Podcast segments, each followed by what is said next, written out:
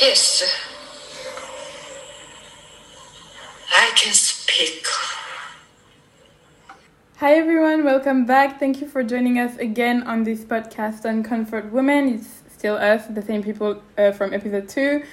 Um, so, in episode 2, we've seen the Comfort Women system and we've seen that it was a true case of sexual slavery and forced labor. Those girls were not consenting at all, and on top of that, they did not receive adequate payment for their service and suffering.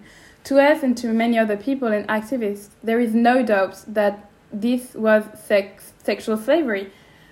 Um, however, unfortunately, not everyone shared the same vision.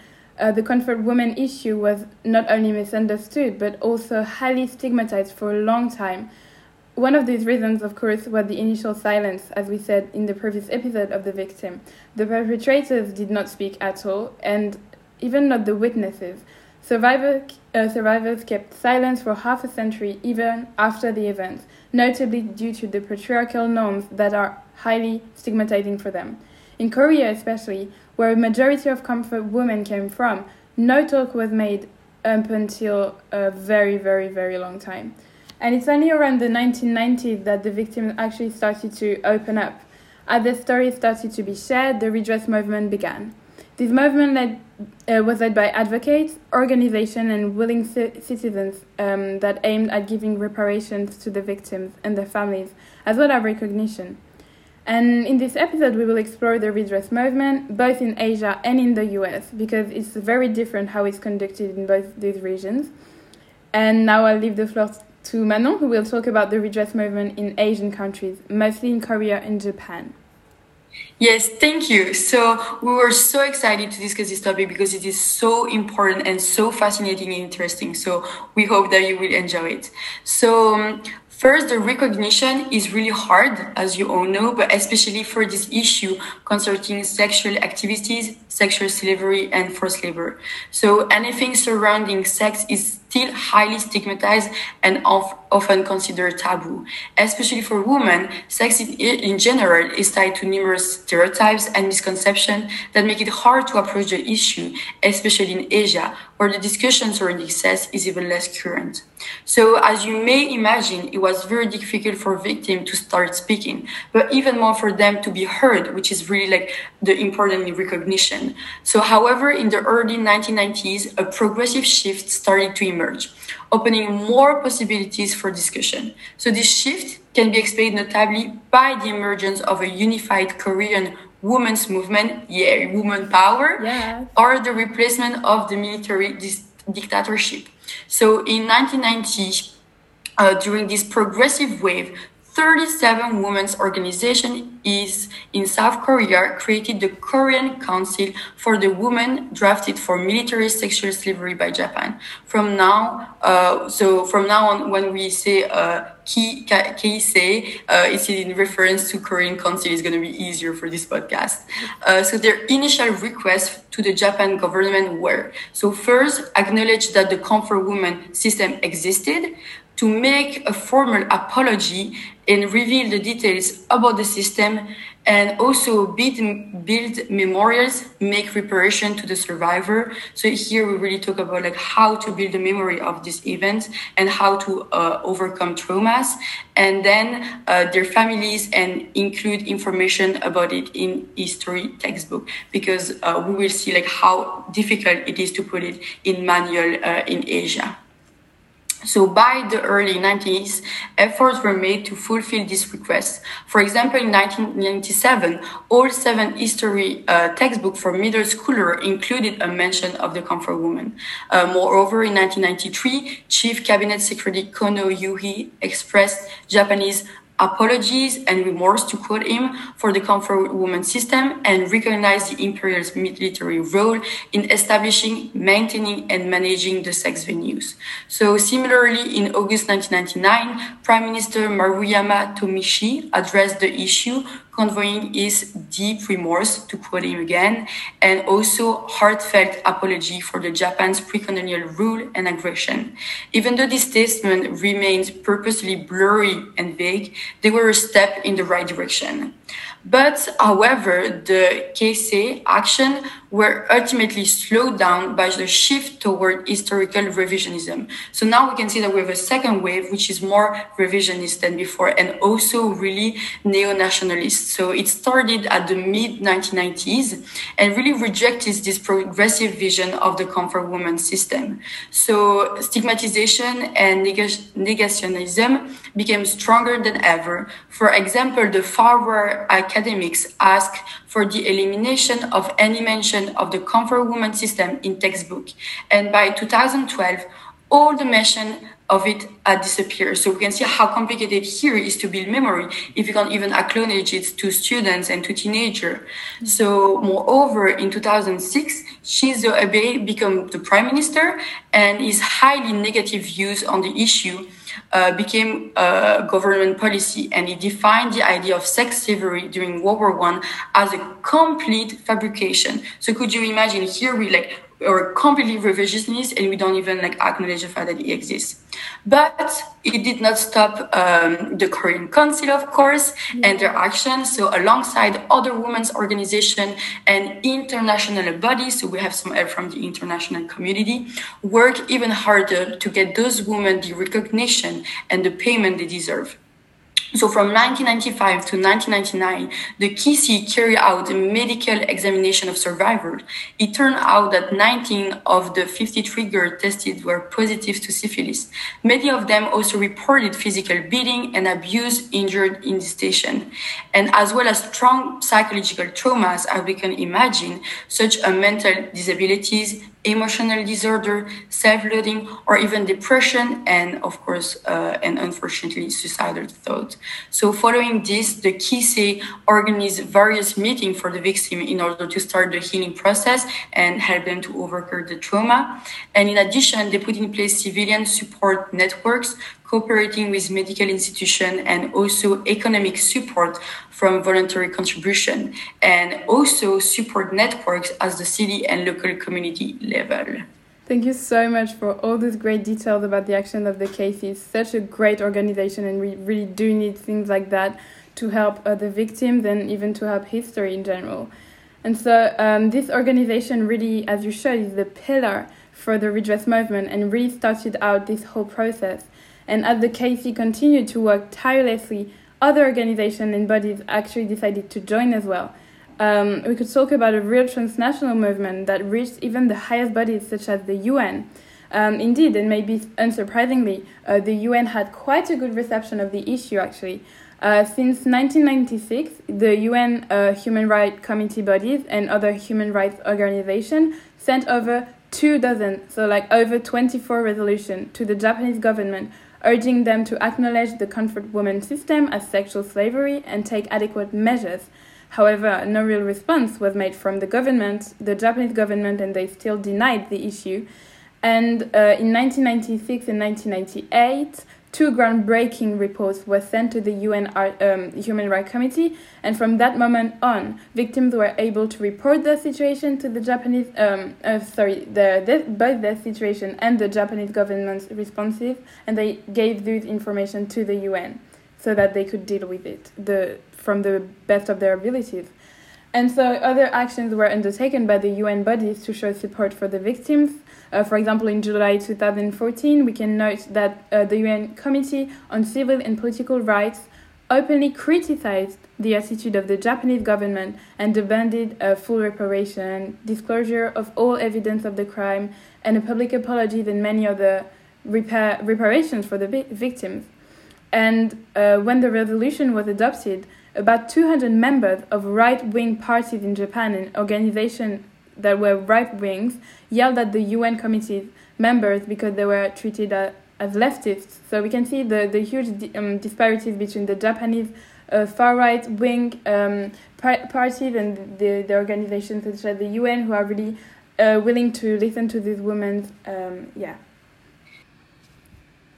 So it's so reassuring to see that the international community is really helping in this issue. So the UN actually stepped forward to try and get those women the peace they deserve. And It is also important to know that beyond the UN and the KC organization and action, many other initiatives were also put into place by individuals or groups that feel like this issue is purely unfair, even without necessarily having any connection to it.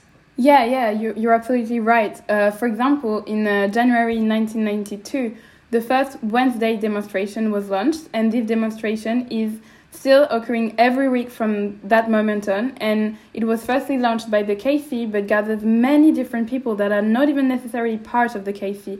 So uh, they have occurred more than uh, 1,300 times over the past 27 years and now they are carried out by various organizations, but also students and even normal everyday citizens. And it can be dangerous for these citizens because they are at risk of having compromising pictures of them taken and sent to the government who are who is strongly against it, but like they don't care, which is amazing to see that they are willing to risk their safety and their life basically to defend these women. Um, but uh, yeah, and many of them are women actually who participate in this demonstration. And in 2011, it's interesting to see that more than 80% was, uh, were adolescents, so young people who were not comfort women at all. So uh, in December of 2011, a peace monument was placed in front of the Japanese embassy in Seoul for the uh, 1000th demonstration. And uh, so, despite the government position, many citizens and organizations in Japan actually support the redress movement, which is, which is very incredible and great to see. And moreover, many Japanese citizens also uh, visited comfort women monuments and museums. Some of them may even contribute financially to help um, initiatives and everything. Um, and also in 2015, the redress movement was actually uh, revived with the controversial agreement that was made between Japan and Korea. So the both governments made an agreement that was supposedly uh, to finally uh, resolve the issue However, it was signed without consulting any exterior organization or body such as the KC, and it proposed it proposed money, a payment to compensate 56 Korean survivors, but the agreement did not even specify why the payment was made, so it's not really acknowledging the issue. So of course, the KC and other organizations and even victims were completely against it. Even the UN was against uh, this agreement. And um, as a result of this very controversial agreement, new movements starting to rise and ask for a real resolution of the comfort women issue. Um, and this whole situation and the redress movement also paved the way for the creation of monuments such as um, the War and Women's Rights Museum. So overall, we have seen that obtaining reparations is a long process that is still ongoing. The rise of hate movements, especially since 2007, and the strong comfort women bashing in Japan from ultra nationalists makes it very hard for victims to be recognized.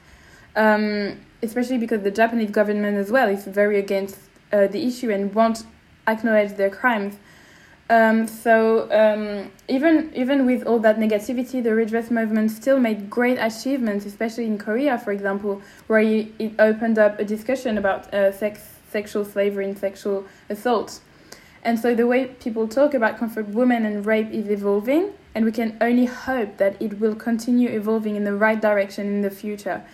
As for Japan, um, it's more complicated. The situation is very much an issue still to this day uh, due to the ultra nationalist and the neo nationalist movements. Um, and the, the fight is still far from being over, but we are hopeful that one day these women will get what they deserve and the justice they really deserve.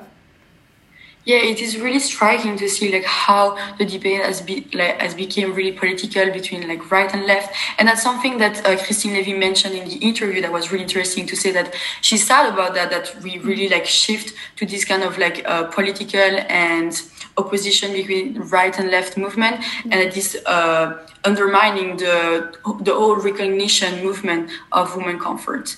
Mm-hmm. Uh, but so now we're going to talk more like with a difference between um, the redress movement in Asia and in the US. So as you uh, starting to understand, they're really different because there is really different reaction. Uh, but not the reaction is not only different in the Asian countries, but also between Asia and the Western world. So particularly in the US, comfort woman issue has received rather positive, positive responses, as we saw it, mainly due to the culture, I think we can say which is easier to talk about sexual assault and prostitution uh, in general than rather in Japan. Uh, the guilt factor is also uh, really important to take into consideration uh, for this recognition movement uh, because it's more complicated to talk about that uh, for the Japanese government than the US. and in any case, the redress movement in the US follows a drastically different energy than the one in Japan and to some extent Korea. So firstly, the issue is way less known in in the US and the Western world and in both Japan and Korea. Um, so even though the, the movement are really different, uh, it gets really more attention uh, in the Asian countries. Uh, I think that we are a great example of this, despite having followed numerous history classes. We were never thought about this issue in school, and I've personally never seen it mentioned anywhere before this year. So that's why we were so interested to talk about this topic after we read the article, because we're like, oh my god, like we need to talk about that. That's like our duty. Um, so this issue did not concern the Western world directly in terms of victims. Uh, however, the reverse movement is still present there, especially since many Korean people migrated to countries such as the US, Canada, Australia, or Germany. So what could be described as the American equivalent of the KC is the Washington Coalition for Comfort Women issue, so referred as Washington Coalition or WC. The coalition started out in 1992 two weeks after the former uh, comfort woman Oh Kyung Joo was invited to the US to give a testimony. So that's really this testimony that really helped uh, to have a strong movement in the US. So the Commission on uh, Human Rights, uh, so she made that testimony there. Uh, during this moving recall, she shared her experience as a 17 years old sex slave. Uh, the attendees were shocked, and her story was diffused on Fox News channel in, a, uh, in Great Washington, D.C. The general public was outraged, which is very different, different from the public reaction in Japan. So in Japan, the general public is still highly negative and critical towards comfort women. So, in the US, the initial mission of the Washington Coalition was to influence the US government to demand that Japan resolve this issue. The first move was to appeal to the US federal government, and from that on, they intensively advocated through demonstration, publication, films, forum. And so, for example, in 1994, a documentary titled Comfort Woman was made and screened in many locations, such as universities. So we can see like really the memory movement uh, happening in the United States. So the Washington Coalition also created an international conference called The Comfort Woman of World War II Legacy and Lessons. And on April uh, 2015, a paper called Open Letters of People of the United States and Japan was published in the Washington Post, taking up an entire page. So we can really see that the movement is having like a big um, impact uh, and that they're starting to like uh, work for recognition and for a heritage for these women and moreover uh, really help them to get their voice heard yeah exactly and what I found to be the coolest thing is that more individual initiatives are also undertaken by different bodies, not only the Washington Coalition or even the KC in Korea, but many, for example, universities. So, uh, since 1994, uh, university, university sorry, and colleges such as Harvard or Yale or Cornell or NYU have hosted college tours in which many seminars and testimonies are organized with the help of a survivor uh, Hwang Kim-joo. Uh, and this tour actually continued in 2013, uh, notably in Boston at MIT, Boston College, and many other universities. And uh, another huge step forward was actually the passing of a House resolution, the House Resolution 121 by Congress in 2007, which was really the culmination of WC's 15 years of efforts for recognition for the comfort women. And so the resolution expresses, and I quote, that the sense of the House of Representatives is that the government of Japan should formally acknowledge apologize and accept historical responsibility in a clear and unequivocal manner for its imperial armed forces' coercion of young women into sexual slavery, known to the world as the comfort woman. So, as we can see, the House, um, the House of uh, Representatives actually acknowledges that the comfort Women system was a system of uh, sex slaves, and so there's only the the Japanese government who is left to to not acknowledge the issue, and it's very frustrating knowing that we are just that far away from actually having recognition for these women. If only the government of Japan could actually acknowledge its responsibilities.